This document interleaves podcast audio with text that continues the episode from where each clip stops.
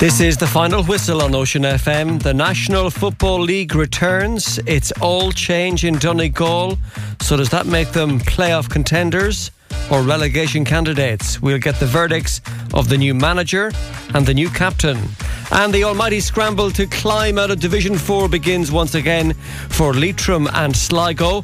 Andy Moran thinks it's an eight horse race. We'll assess the prospects of both the Northwest counties. Sligo have named the 26 man panel tonight. We'll run you through the names.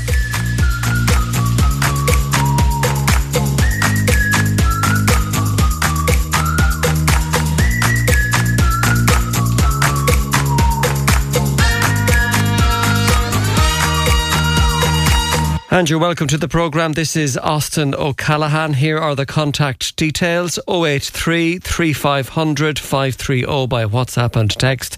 The email address, if you prefer that way, sport at oceanfm.ie. And we're on Twitter right now at Ocean FM Sport. So coming up, Leitrim's Andy Moran, Donegal's Paddy McBrearty, Sligo's Noel Maguire. Also coming up on the programme, we'll hear why Sligo Racecourse is one of five courses nationally who are unhappy with Horse Racing Ireland and how it's dividing up the media rights money at the moment. But we're going to start with school soccer because tonight St Attracta's Community School in Tubbercurry are celebrating a schoolgirls FAI Connacht Senior A Cup title. Today they beat Clare Galway in the final in Carrow in County Roscommon by one goal to nil. This was a repeat of the Junior Cup decider last year, which Attracta's also won. Emer Hunt scored the Attracta's match winning goal. Pixie O'Hara is the Attracta's team captain. Oh, it's absolutely amazing. Like, just for the second year in the row. Obviously, we knew it was going to be tough, but having to fight through it all, it was just amazing to get the result in the end. And it was a tough physical game. Clare Galway were a tough physical team. I suppose, how did you cope with that from your own point of view? Well, in the first half, obviously, it was very physical, but we knew that we couldn't just stand off them and kept pushing in the second half. And you know, we came out with it on top, which is what we wanted. So it was great. And you must have, I suppose, thought that the ball would never go into the back of net. But when that goal goes in for Emer Hunt, how does that feel? Oh, it was absolutely amazing. I think we in the second half we could tell that it was definitely coming anyway. We got a few chances. Even in the first half, it hit off the crossbar a few times, but once that hit the back of the net, I think we all just it was a bit of a relief having to wait for it. But you know, it was just great. We were all delighted and finally an All Ireland semi final to look forward to next Tuesday. Oh yeah, I can't wait. You know, the girls, we know we have to push on. We got there to the semi final last year and it didn't go our way, so you know we just want to keep pushing on and get into the final, and hopefully it goes our way this year. That's St Attracta's captain Pixie O'Hara, who's also a member of the Sligo Rovers first team squad and a current Republic of Ireland under 19 international. She was talking to Ronan Flanagan there. Attracta's All Ireland semi against Cork St Mary's High School of Midleton will be next Tuesday at lunchtime, one o'clock kickoff. Here is Andrew Flynn, who, along with Hughie Harvey, coaches this Attracta's Connacht Cup winning side. Just relief to get through it. Um, such such a hard fought game a battle, an absolute battle. Like not not a lot of football played. Maybe in parts of the game, um, either team could have easily won it. First goal was well, obviously it was only one 0 but if whoever got that first goal, it was obviously going to be massive. Um, and just relief, and now turning quickly to excitement for Tuesday for the All Ireland semi-finals. Looking forward to that. And we can touch on today's game. I suppose you mentioned there wasn't much football played, but you certainly had a great foundation with your defence. Yeah, I think like we were maybe not much football played in terms of what we normally would be able to produce um, defence wise, absolutely excellent. And like the goal coming from um, Emer Hunt, who was right back, well, one of our three centre halves, um, getting the goal in the second half. But it was just one of those things you felt if, if a if a chance just dropped, just chances weren't dropping. It was just such such a hard fought game. Um, and for Clare Galway, like it's obviously disappointing for them. It could have easily been them that won the game. Um, but obviously, thank God that we came out on top. And it's the second Connacht School's title for the school in two years, as far as I'm aware. Junior last year, senior this year. Yeah. Is soccer making a, a strong, I suppose, imprint in St. Attracta's School at the moment? I think at the moment it's on the up. Yeah, we were under 17s Connacht A winners last year against Clare Galway as well, um, as it happened. Uh, and Clare Galway at this level won the All Ireland last year, so it's great. But like we have a bunch of players there at the moment since first year coming in that are all involved at a high level outside the school. You have people playing with Rovers senior team, Rovers uh, under 19 team, Rovers 17 team, and you have an Irish international in there as well. So like the quality in the team from female soccer is unbelievable. So hopefully that continues. Andrew Flynn of Attracta's speaking to Ronan Flanagan after their Connacht Cup final success. And there could be a Sligo provincial double on the cards in girls soccer because Coola Post Primary School today beat St Joseph's of Foxford 3 1 to qualify for the Connacht Senior B School soccer final. They're going to play Boyle in that provincial decider next week. It is a hammering here, and Donegal, that is the full time wrestler. Donegal are out. Armagh have cruised into the quarter-finals of the All-Ireland Football Championship. Armagh 3-17. Donegal 16 points. Mark McHugh so, so disappointing and there's nothing to sugarcoat. It's bis- it's been a disappointing year. It's been a disappointing few years. Yeah, it has, Paddy, and there's no point saying anything. You know, we've left I suppose Ulster titles behind us that we felt like we were going to win. Um, and I don't know, you know, today obviously is so disappointed, but the manner of the defeat today, you know, 10 point defeat to Armagh, who we beat a few weeks ago. I know it's hard coming back after an Ulster final, and we probably look back a few weeks ago at that, and we, you know, we weren't brave enough to go for it that day. Uh, the, the, the, the talk obviously of maybe having fear um, you know, that day, probably everybody's, you know, has been speaking about that. In the Sorry to do that to you, Donegal fans. That was June the 12th last year. Donegal's championship exit in the qualifiers, as described by Mark McHugh and Paddy McGill. Fast forward seven months, and so much has changed. Michael Murphy will be a spectator like the rest of us this weekend. Declan Bonner is back managing his home club, Na Rossa. Paddy Carr is the new man leading the way now from the sideline. The Donegal manager spoke to Ocean FM Sport yesterday about this new era, which begins on Sunday with an Allianz Football League Division 1 opener against who else? The league and All Ireland champions Kerry. If I got the chance to put my hand into a hat and pull out a team, you know, you know the the team with the kind of pedigree and uh, tradition, and obviously the very recent success that they have, you know, who who else would you like to measure yourself against other than the best? And they certainly have proven that uh, last year there's never a good time to play Kerry, but yeah. if you had to pick the best of a bad bunch, might it be match one? Yeah, well, look, um, just on that, you know, the amount of energy that's in the squad and the amount of time, effort, and energy that has been put in by these lads over the last number of weeks has been hugely encouraging. And I suppose people, it's natural people will ask that question, you know, is this a good time to be playing Kerry?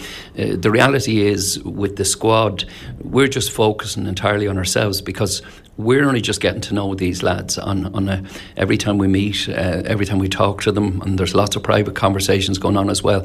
And I suppose, like, uh, it, it, the, the exciting and uh, the, the, kind of a healthy nervousness uh, there is uh, to be able to see, you know, what, what, Donegal can do when they do go out with uh, something at stake. And, you know, there's a lot of pride at stake there in terms of playing at home and first game of the year, and the fact that, you know, the team that's going out in the field has never you know, all these guys have not actually all played together before. So, it, it, on a lot of fronts, it, it's exciting, and we're hoping that we we can take lessons out of that. In an ideal world, would you have liked more time to prepare with these lads? Yeah, well, I think you've answered the question there that you've uh, asked, and there's no question about that. Look, we, it, just through circumstances, uh, you know, we, we, were late into the game, and uh, you know, if uh, like it, it, does take time, and I mean, on the winter evenings up in Convoy, uh, uh, the the Donegal County Guard were good enough to give me a, a, a rain jacket and, and show at the very start, and I think I've used them every single time we've got together, but that's kind of the preparation behind the scenes that go, that goes on. But look, we are where we are. Uh, we've had a number of matches there. We've taken good uh, learnings out of that, and hopefully we can put that together on Sunday. If you could broadcast one message or WhatsApp a message to the Donegal supporters at the start of the season, what would it be? Well, the one thing at the very core of what we're doing, at the very core of what we're doing, is the pride and the you know the opportunity to play for the county they love. And if we see that that personality, the honest honestness, uh, the freedom to go out and play the game as they see it on, on front of them, to empty the tank completely. Uh, these might sound like old-fashioned values, but they underpin everything about successful inter-county teams. And I think you know the, there, there's well-educated people in, in, in and, and well-experienced people in Donegal football, and I think if they see that out there on the field starting this weekend in Ballybofey, I, I, I think that'll be a good start. And if you'll permit me to move my last question from your current team to yeah. one of your former ones, yeah. you managed Kilmacud Crokes to an All Ireland club title, so you know what that yeah. euphoria feels like. What have you made of what's transpired the last few days?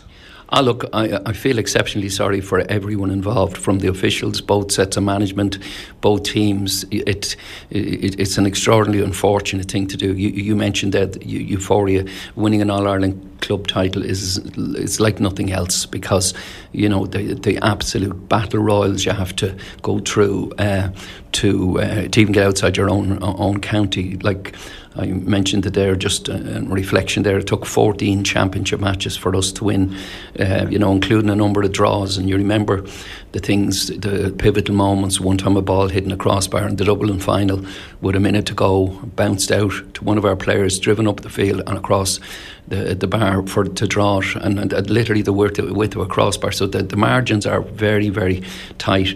Um, I would think you know it's it's nobody, and I'm sure that the powers to be in Croke Park, it, they're not looking forward to trying to come up with a satisfactory solution.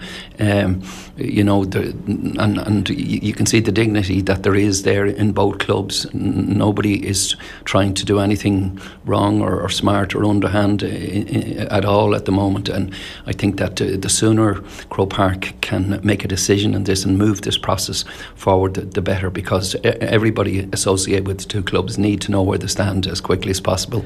And longer term, do we take a leaf out of soccer's book? You know, the player can't come on till the other player leaves the field and it's 11 aside. It can be painstakingly slow to watch sometimes at the Qatar World Cup, but. Yeah. Is a, is a simple tidy up like that the, the viable solution here? Well, I think that stands to reason now. I think that that's something that you know, uh, absolutely stands to reason. It, it, it, will avoid that, and maybe that's why, you know, it is it is a rule that it, it's not, it doesn't make the game any more attractive. So you're waiting for some fellow coming off the field, tying his laces and pulling up his socks and everything, but at the same time, uh, it would avoid it would avoid this. Donegal manager Paddy Carr, the man leading out Donegal this Sunday in Ballybofey at around about a quarter to two, will be Kilcar's Paddy McBrearty. Now, by our count, he's the fifth Kilcar club man to captain Donegal at senior level. Michael Carr did it back in 1981. Martin McHugh did it twice in 1986 and again in 1993. Michael Hegarty, we gather, captain Donegal for one championship match, and Ryan McHugh was Donegal captain for a McKenna Cup fixture a season or two back. But now it's Paddy McBrearty at 29 years of age. He is the last remaining playing link to the 2012 All Ireland winning team. Listen, I think any young lad growing up wants to be captain of their county at some stage. But uh, listen, since I came into the squad, it was probably Michael was always there, and he was probably had a, probably had the the point of view that he was going to be captain for for eternity. But um, listen, he, he, moved on, and listen, I was just delighted when Paddy and, and Aidan gave me the shout, and uh, you know, very very proud moment. I'm sure it's an obvious honour to be captain of your county. Does it feel a burden in any way? Nah, listen, nah, it doesn't. Hey, and a lot of people have said that to me, but no, listen. Uh, the first, the first thing I need to get right is myself, and you know, I need to be training right and I need to be playing right. Number one, before you can kind of command a dressing room. So that's that's been my main focus. And it doesn't change your game. I mean, you can lead by example by playing the way you do. Yeah, listen. As long as you're playing well, I think the lads will automatically you know you'll gain the respect and um, listen there's obviously things you can say in team meetings and in the dressing room you, and it's just about putting an arm around the lad and saying you know you know giving a bit of encouragement or maybe telling them a thing or two but um, listen much much doesn't change that way we were wondering who else from Kilcar has captain Donegal. Michael Carr might have done it in the very early 80s, maybe Martin McHugh for a time in the early 90s, but not too many Kilcar men have captained the seniors. No, uh, I think Michael Hegarty did it for one championship game right. as well, but um, no, it's a rare enough stat now. Uh, I suppose all great players and a lot of good players have come out of Kilcar, but um, as I say, it was a very, very big honour for the club there when they got the news two weeks ago. Is the first match a good time to play Kerry? Uh, when is a good time to play Kerry? Really, um, you know, listen, there's a lot being made about who they're bringing up and you know what players are missing and what squad they're going to have up. We haven't really read too much into that. Um, we have 15 players there. Um, they're going to have to give it their all on Sunday, and this is a big occasion. A lot of lads will be making their debuts more than likely in the National League, and uh, you know all Ireland champions come to Ballybofey. We have a really, really good record there uh, over the last number of years, and we're looking to maintain that. There's probably an understandable little bit of apprehension around the county because it's been a seismic winter of change with Michael retiring, a new manager. Do you guys pay any attention to that going into a league campaign like this? Well, I suppose, listen, there's Donegal, you kind of can't get away from it. There's kind of there's loads of rumours going around, and you know you're kind of shaking your head at half of them. But um, listen, we just kind of have to get on. If you did dig, dig, dig, dig too deep into that, there, you know, it would drive you mad. And you know, listen, we'll hope to get a get off the ground running on, on Sunday and kind of put up, put a lot of those things to bed. Yeah. Will you be a, a talkative captain? No, I wouldn't be. I would have been. You know, I would only. I would ever. Sp- I would only ever spoke when I felt I needed to. Um, in fairness, any of the lads I've played under, listen, any of the great players I came under, you know, they only spoke as well when they when they needed to speak, and uh, I'll do the same. Listen, um, if there's something to say, I'll say it, and uh, I'll not I'll not uh, eat up a word count just for the sake of it. And I'm thinking finally, Paddy, of the time 11 or 12 years ago when you came off on a wet Sunday in Ballybofey, took off your minor jersey, changed, put on your senior jersey for Donegal on the same afternoon. It's a nice milestone all these years later to be leading out the seniors now as captain. Yeah, listen, massive. Um, I suppose thinking back to those days, I was, I was just happy to get a, an appearance for the Donegal senior team and. I suppose 12 years on now, getting, I'm very, very lucky and uh, privileged to be leading my county out now on Sunday, and uh, something I'll always remember. And um, you know, I suppose thank all the players I've played with and all the managers I've had in Kilcar and Donegal that have that have made that happen. Do you text Michael Murphy for tips? haven't I? I think Murphy would start shaking the head of it, but uh, no, definitely not. No, listen, I've, I've played with him long enough. I've kind of picked picked a couple of things up along the way. Paddy McBrearty, the new Donegal captain, speaking to Ocean FM Sport this week ahead of the Kerry game on Sunday. And I was reminded while listening to that interview that he's not the only remaining playing link to the 2012 All Ireland winning team because McCool's Marty O'Reilly is back in the Donegal senior squad this season. And he too was part of the All Ireland winning panel from 20. 12. Donegal against Kerry will be live this Sunday on Ocean FM on our 105 FM frequency from 2 o'clock. Commentary from Paddy McGill and Eamon McGee. Episode one of the Donegal GAA podcast for the 2023 season is now up online this evening. Just search for Ocean FM Ireland wherever you get your podcasts. Connor Breslin hosting it this week for the first edition, and his guest is the Irish Indos Gaelic Games correspondent, uh, Colm Keys, and much of the chat is on Donegal against Kerry this Sunday. Well, next to Division 4, and the great escape begins for Leitrim Sligo et al. Leitrim first up on Sunday when they take on Waterford in Carrick-on-Shannon at one o'clock. This will be the first of three live commentary games on Sunday. There has been a bit of personnel change here as well. Team captain among those going travelling, David Bruin. Uh, others opting out also. But Andy Moran his team have uncovered some new faces for the season ahead. This is his assessment of how Leitrim and the Leitrim management have developed ahead of the new campaign. Well, I'm definitely older Austin. Um, wiser, we, that's that's way we, will wait to see. We'll wait to see. I'll let people make their own judgments on that. But in terms of um, knowledge of the players and knowing what they're like and their personalities and and uh, knowing their strengths and their weaknesses. Um, yeah, I think we're definitely further along the line. I think myself, Barry, and and Michael Michael Solan would, would, would definitely say we have um, we have a greater knowledge of uh, what we think we need um, and just hopefully then that translates into results on the pitches. But like we've had a great summer in terms of myself, like Mike, Mike I, I, suppose was was flirting with the Mayo job there for a while, and James moved on to Longford. But myself and Barry had a great summer. Um, Joe going around meeting people around all, all, the various clubs around Leitrim and seeing players playing and uh, getting excited by the club championship. So that was lovely to see, and it was it was great. And then you can bring these guys in in then to a squad and then try to work with them. So it's lovely to see that and uh, see guys developing in front of you. Looking in from the outside, Andy, nobody can say you haven't immersed yourself in this job beyond the team training, the matches, and the county team commitments. We've seen you get so involved with off the field G activities in the county, whether it is the 50 miles in January challenge and lots more besides. Does that sort of thing come naturally to you? Yeah, I, I, thanks for saying that. I, I, I, suppose when you're when you're stuck in the middle of it, you, you might notice it. My wife might notice it uh, more than I do, but it's. Um, yeah, I think that's the only way it can it can work. If if I'm going to ask players to go above and beyond what what they've normally done or where they've went before, I, I think the the management team have to do the same. And and I would say if if that's me re- reflection uh, that people think we've really immersed ourselves, that's great. But I, I look at the effort uh, Barry McWeeney puts into the whole Leitrim thing um, in terms of football, underage football, um, know, club structures, uh, getting players playing, like going meeting people. It, it, it's amazing. So if I was going to come down, or Luke was going to come down from Sligo, or Mike coming down from Ballydreen as well, and we weren't going to do the same. Um, I think that would be an insult to Barry and all the, the brilliant people in Leitrim. So I think that's just the just the way it goes. I see Joe Bohan there. I see Enda Stenson, Martin McCartan, Brian Blake, and the, the effort these guys put in behind the scenes in a county board level is amazing. So I don't think you'd have a you'd have a choice in the matter, but it probably is is our way as well that we, we like to get involved. And Leitrim being such a, a football hungry county. Um, very proud county when when you travel to New York and London and you, you, you, see the guys around the around the place that are trying to willing to support and help.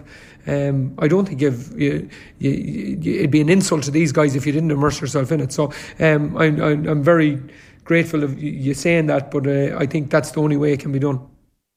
How much change have you made to the Leitrim panel and style of play over the winter? Oh, big question. Uh, see, a lot of like the, the way it was explained to me when I when I took the job Austin first was it, just in smaller counties, three might go one year, but then three might be returning from Australia the next year. You know, so you'd be losing three, gaining three. But we, we probably had the benefit of three full years of two of lockdown, and then the third year coming up with guys qualifying from college, getting their degrees, going on J ones or going for the year to Australia. So we've had we, we've had quite a bit turnover, quite a bit of turnover. Um, but some of the guys that we've got in are of the, the, the, the, highest order. Like you're looking at young McKernan from Ballinamore, Michael McKernan, Raddick from uh, um, Allen Gaels, and young Barry McNulty from from Manorhamilton. Three really exciting young under twenties in, in the squad with us. Tom Quinn coming in from from uh, from Dublin, uh, from Castleknock has has been a huge help to the setup. Aidan Flynn returning from Leitrim Village. It's just been it, has been it's been amazing the, the the guys that have left, but who we've who, who've replaced them and who's coming through. It just shows the work that's been done at underage football in Leitrim that we can still produce quality players, even though some people are leaving uh, leaving to go on their travels. Do you set specific goals with your players? Do you sit them down and say, "Right, lads, we want to win all our home games, get promotion, etc., etc." I think when you're in Division Four, I think all the eight teams in Division Four, and this is not uh, been patronising to anyone. It's uh, I think all eight teams in, in Division Four would set their goal out of we are going to try our best to get promoted this year. I think every single one. If you were talking to Tony McEntee, as I'm sure you have, like Tony would be blatant enough on that. He, he, they showed their worth. Sligo showed their worth when they went up and played Cavan and Croke Park, well able to compete at at a higher level. And all the other counties, the Londons, the Wexfords, the Carlows, the Laois and the Wicklow's, the Waterfords, all the teams have would would say that if the, the goal isn't promotion, Joe, why why else are you, why else are you playing? And uh, that's key. And I think last year was was a different sort of league um, where you had two counties in Division Four that realistically shouldn't have been in Division Four, uh, both Cavan and Tipperary, and they kind of showed their quality. After we bet Tipperary, people so, tend to forget that Tip went on to win five games on the bounce in Division Four, which is like Austin, you've been following this for a long time with Sligo and Leitrim. That's a very, very hard task to do. And uh, both Cavan and Tip did that, and there were the two teams promoted. Both of them won Munster and Ulster titles in 2020. So they probably shouldn't have been in that situation. Where this year, it's probably a more um, like Wicklow and Laois are really, really strong teams, don't get me wrong, but it's probably a more even Division 4 this year. So I think every team in it will be looking to, to get promoted in Division in, in 2023. And that's why Division Four is so difficult to get out of. Oh, it's a great. It, it like. I suppose coming down with a, a slight bit of ignorance toward towards the whole thing last year, coming down from Mayo, it, it really, really is a, a, good competition. Do you know, like we went away with great days down in Waterford, Tip.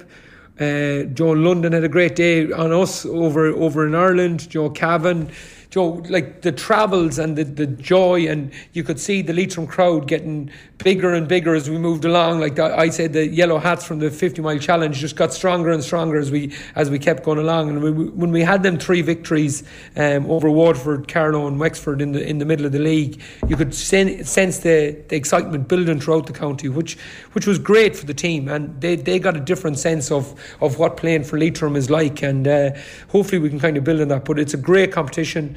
Division Four is is really tight, really unique, and. Um, Joe, like I suppose the local teams, Sligo and ourselves, will be will be looking to really push on in in this season. Did the FBD game against Galway teach you anything meaningful?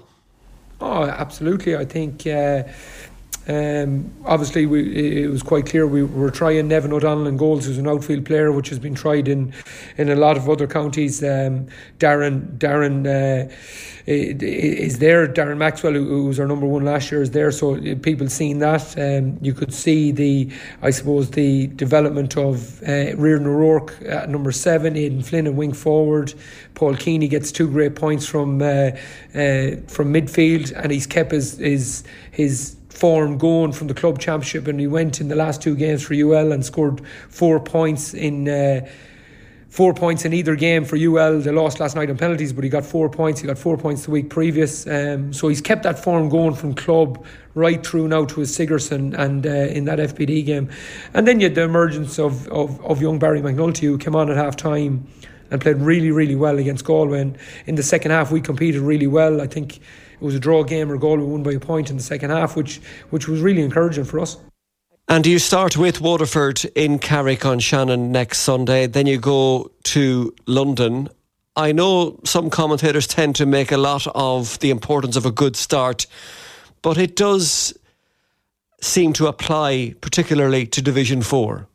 I was uh, caught in a few, I'm not sure you call them relegation battles, but there were last day either wins or Kevin McLoughlin getting an equalising point up in Donegal uh, to keep us up in Division 1. So that's the great thing about the league. If you get a good start, you can be very, very comfortable and competitive and going to try to win it. But if you get a bad start, then all of a sudden you're struggling to gain points from anywhere. So um, I've seen that throughout my years playing.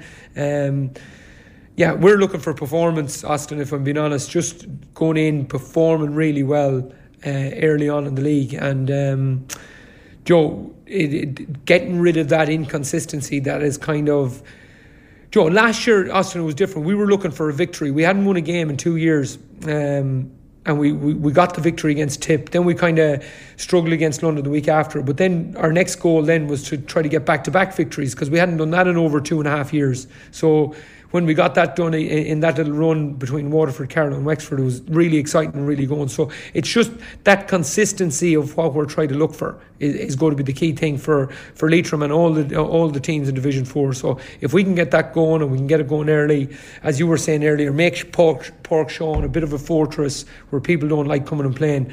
I think that's going to be a huge benefit. But listen, the league, the winter throws up crazy stuff. It throws up crazy weather um, and mad stuff happens. And so we just need to keep control of what we can do. And if that's performance and playing to our best, John, that'll be exciting for Leitrim people.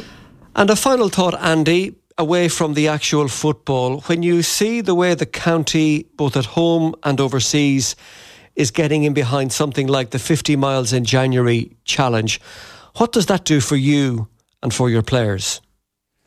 Yeah, I got a very unique experience in February where uh, we went out to America to, to launch the, the jersey in, in Clark's Bar in McLean Avenue.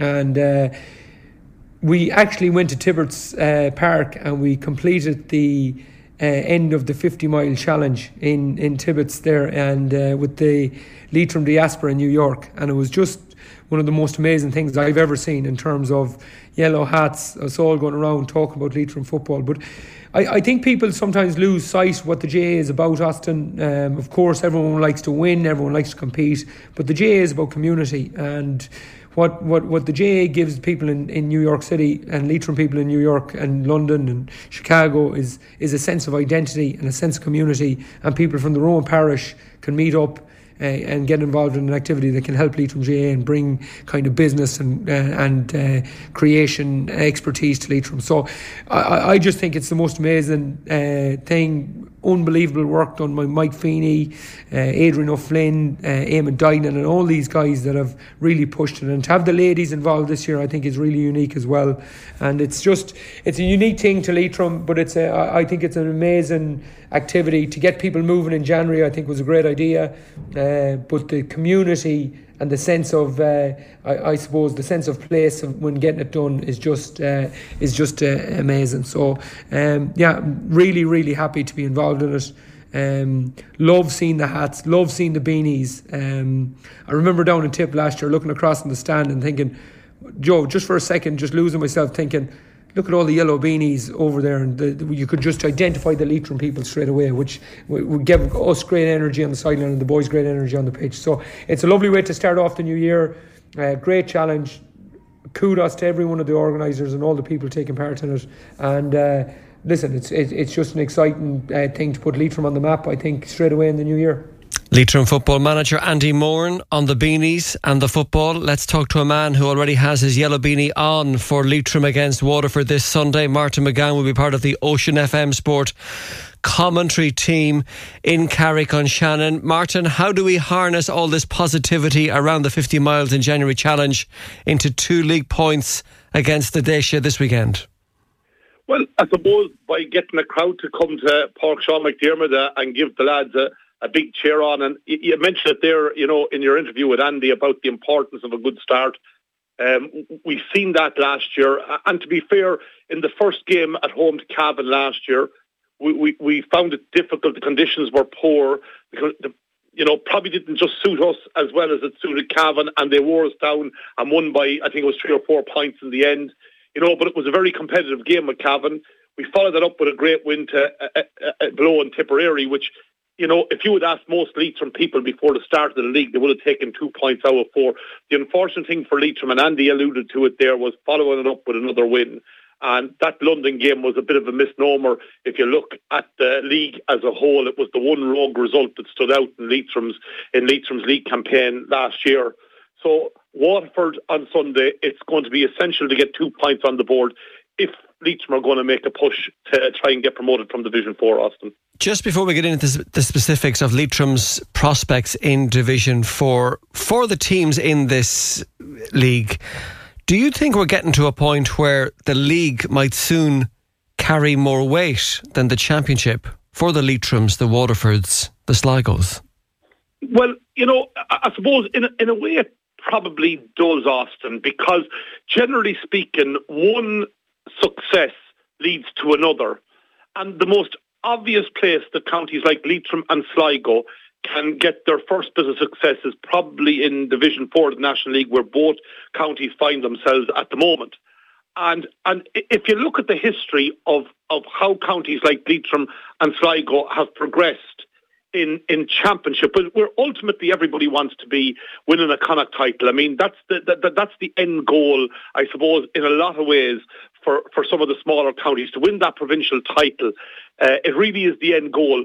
But if you look at the history of how the teams have achieved that, like Leitrim's win in 94 was preceded by three or four very good years in the National League with a promotion from Division 3 to Division 2, went within a whisker and I mean, it was it was it was a whisker of going to Division One of the National Football League when there was four divisions there. Uh, it was a, a, last minute point by Bill Sex for Kildare. Uh, got a draw against Mayo and it gave Kildare the extra point needed to catch Leitrim and led to a playoff. Otherwise, Leitrim would have been going through to Division One, you know, had it not been for that. So that's how close Leitrim were back in those days, getting to Division to Division One. But that was the platform on which John O'Mahony, and that work was done by PJ Carroll, but that was the platform on which John O'Mahony built that championship winning team of 94. And, and I would say the same in, in Sligo. Like, I, I still remember in the early noughties, Austin, where the National League semi-finals were played, and the four semi-finalists were Mayo, Roscommon, Galway, and Sligo. And you know that was a very unique thing that the four national that the four national semi league finals all came from Connacht. I don't know had that ever happened before. So and, and that led to a, a, a good period for Sligo football as well. So to answer your question, Austin, yes, I believe at this moment in time, probably the league would take more importance for the likes of Leitrim and Sligo in order to start progressing in the championship. I think one would lead to the other. From what you've seen of Leitrim so far this season, or watched the way that the squad has been assembled, do you think Leitrim have the tools to be genuine Division Four promotion contenders? Well, I suppose if you were to go by by the betting, I suppose Leitrim are third favourites. Leitrim are third favourites behind Sligo and Laois uh, for promotion out of Division Four, and and I would say that's probably about correct. I I I seen Leitrim uh, obviously against Galway, and the, the, first half Andy alluded to it there just didn't go to plan. Second half, I thought Leitrim were very good, and that level of performance will win a lot of games for them in Division Four. I, I had the good fortune to see Sligo as well performing against Roscommon, and I was very impressed with them. So I've absolutely no doubt about their credentials.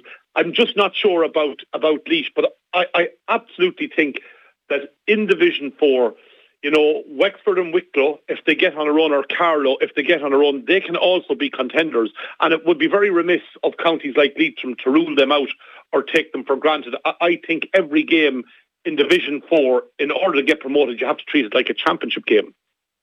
Martin, very good. We'll talk to you on Sunday. Martin McGowan will be part of our Leitrim Waterford commentary team. We're on the air early, one o'clock on Sunday to bring you full match commentary from Avant Money Pork Shoma in Carrick-on-Shannon and our commentary on Sunday courtesy of McManus Pharmacy New Line in Manorhamilton. Well, there were 13 new faces in the 38 man squad announced last week by Sligo manager Tony McEntee for the start of the Allianz Football League. Tonight, that 38 has been whittled down to a match day 26 for the visit of Laois to Markievicz Park this Sunday at 2 o'clock. This is the Sligo 26 that will be togging out on Sunday. Sean Carabine, Donald Conlon, Mark Conley McGowan, Darragh Cummins, Oisin Flynn, Kenny Gavigan, the sole Tourlestrane man in the squad, Connor Griffin, Paul Kilcoyne, Cian Lally, Jack Lavin of Ballymote, Daniel Lyons, Evan Lyons, both Shamrock Gaels. Tubba Curry's Eddie McGuinness is in there, fit again. Paul McNamara, Nathan Mullen, team captain Niall Murphy, we'll hear from him in a moment. Luke Nicholson, Paddy O'Connor, Gerard O'Kelly Lynch doing the football instead of the county hurling in 23. David Phillips, David Quinn, Alan Riley, Pat Spillane, St Mary's talented keeper Jack Teep is in there. So is St Molaise Gaels Luke Towey and Mark Walsh of Owen Moore Gales. Well, Sligo begin at home to Laois. Uh, six of the promoted players from the victorious under 20 squad uh, in the extended panel. Four of them are in that match day 26.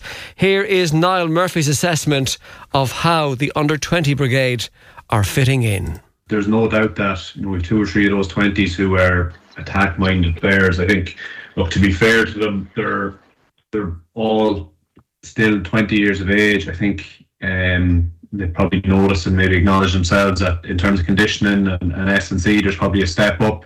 Um, so I think look, that's that's one area that, that them sort of lads will have to look at and improve. But in terms of talent wise and skill wise, some of them have, have been excellent so far. And as, as Noel was saying there, you'd be expecting to see some of them throughout the league campaign as well. But yeah, look, in, in terms of forward, I think Sligo down the years have had very, very good forwards.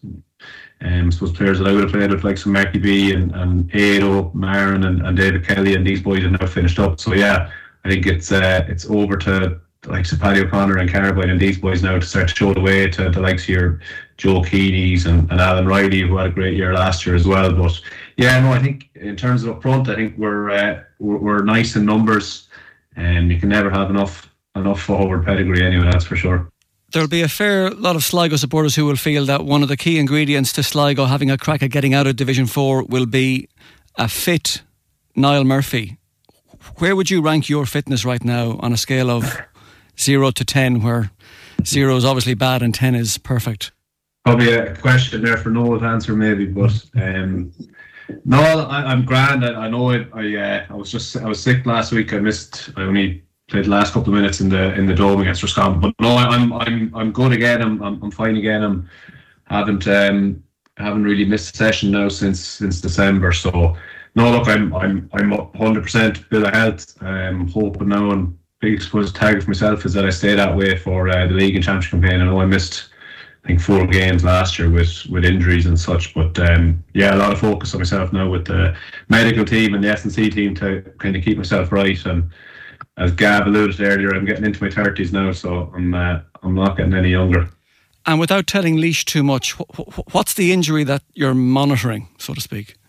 Uh, nothing as of such at the moment, but I, I suppose over the years you start to add up a couple of injuries. and all towards the end of, end last year was hamstring issues. I've had a couple of shoulders issues as well. So it's uh, it's something that you just kind of have to keep on top of now. And in terms of gym and, and pre-training and stuff, it's uh, you know you be kind of strengthening your hips and your groins and your hammers and, and your shoulder work. So it's uh, our S and C there, Sean Boyle is, is brilliant at that, and he can incorporate that sort of stuff into my programs as well. So you know, I'd be doing bits and pieces like that two or three times a week just to keep the keep the strength and the, and the mobility up in them. So, so far so good this year. I'm hoping to have a, a full bill of health for the year ahead.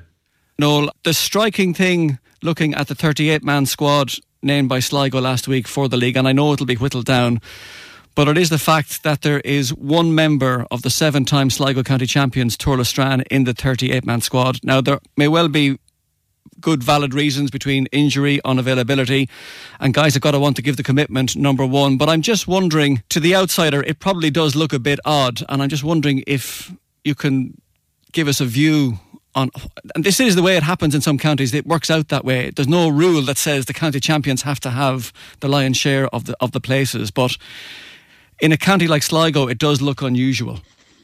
Yeah, I suppose the fact that we only have one um, Tourlestrane player on the squad, yeah, probably from the outside in does look a little bit unusual. But you know, we, we looked at a lot of games um, over the over the champ the club championship. We we were at pretty much somebody of the management team was at every game that was going on um, right throughout the, the, the championship season. So, um, you know, we, we, we picked a panel based on what we saw, and was we, we approached a lot of players and talked to a lot of players. Um, and look, it, it is what it is. That's the 38th that we've come down to. It's not that we're looking and saying we're not going to bring anyone from any club, be it my own club or whoever maybe or Tourlestrane or whoever. We're, we're, picking a squad based on what we've what we've seen over the, over the championship season on performances. And look, there may be one or two players that, that didn't make themselves available this year. Um, I know Conan Martin was on the squad last year. He's he has his final medical exams this year, so he, he didn't make himself available. So you know, there's always going to be one or two that that, that have that have other things going on in, in their lives as well that that just can't make the commitment. But we feel that the, the squad that we have is is a strong panel. It's it's a it's a it's a stronger panel than we had last year, and we feel it's a panel that's, that's good enough to, to, to get us um, where we want to be, and that's that's getting out of Division Four. Sligo senior selector Noel Maguire, and before that, team captain for 2023, Niall Murphy, speaking during the week. Sligo against Laois live this Sunday from 2 o'clock here on Ocean FM, courtesy of Oates Breheny Group, your local property expert. Finally, tonight to the Racecourse Rebellion, which is bubbling underneath the Sport of King's surface. Sligo Racecourse is one of five racecourses that have joined together to form a new organisation because of an ongoing row with Horse Racing Ireland over media rights payments. The breakaway group contends that the sport's governing body is taking too big a slice of the money paid by betting companies for live pictures of Irish racing. Well, Mark Costello is general manager of the Irish Field, and he has more on this story. Live racing pictures are a very valuable commodity. It's worth about 40 million a year, and that money is divided up among the 26 racetracks. And these five racetracks now, including Sligo, have decided that, or have queried whether or not it's been divided up fairly.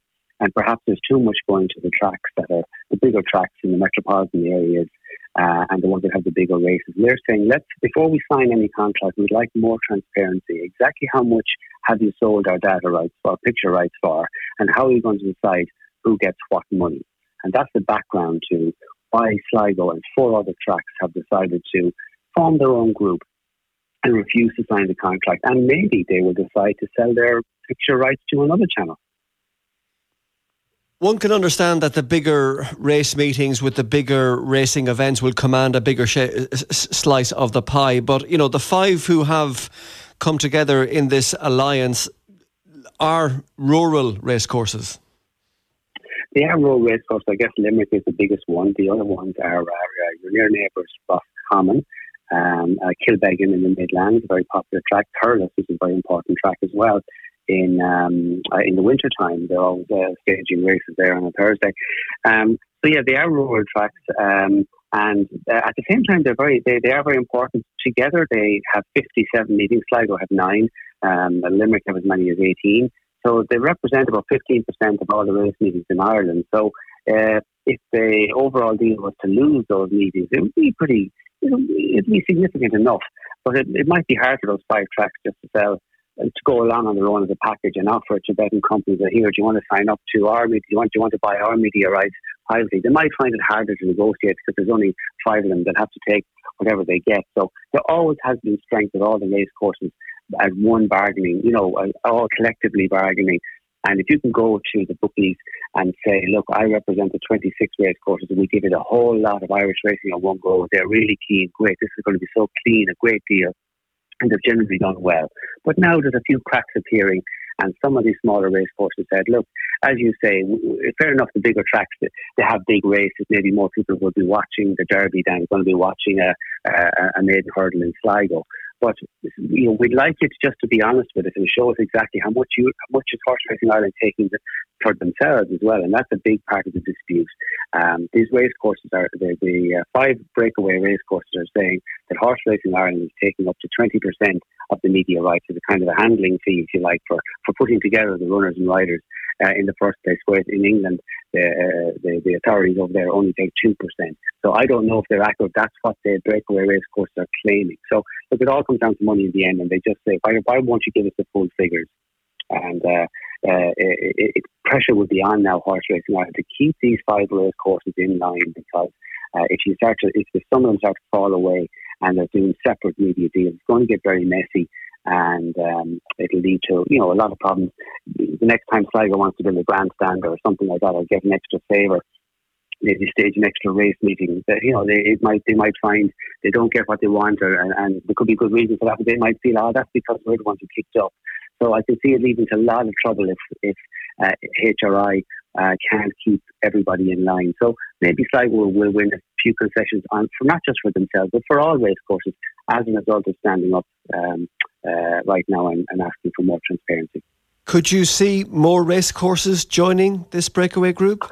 Well, I phoned a few other race courses uh, this week, and I was not involved, not among those five. So, what what do you think is going to happen here? And you know, everyone I spoke to said we're sympathetic towards them at least because we're, we also kind of feel that we're not maybe we're not being told everything, but we're afraid to stand up in case we get um, the you know disadvantage down the line, and maybe we're all better just taking what we get off the table and not uh, not complaining.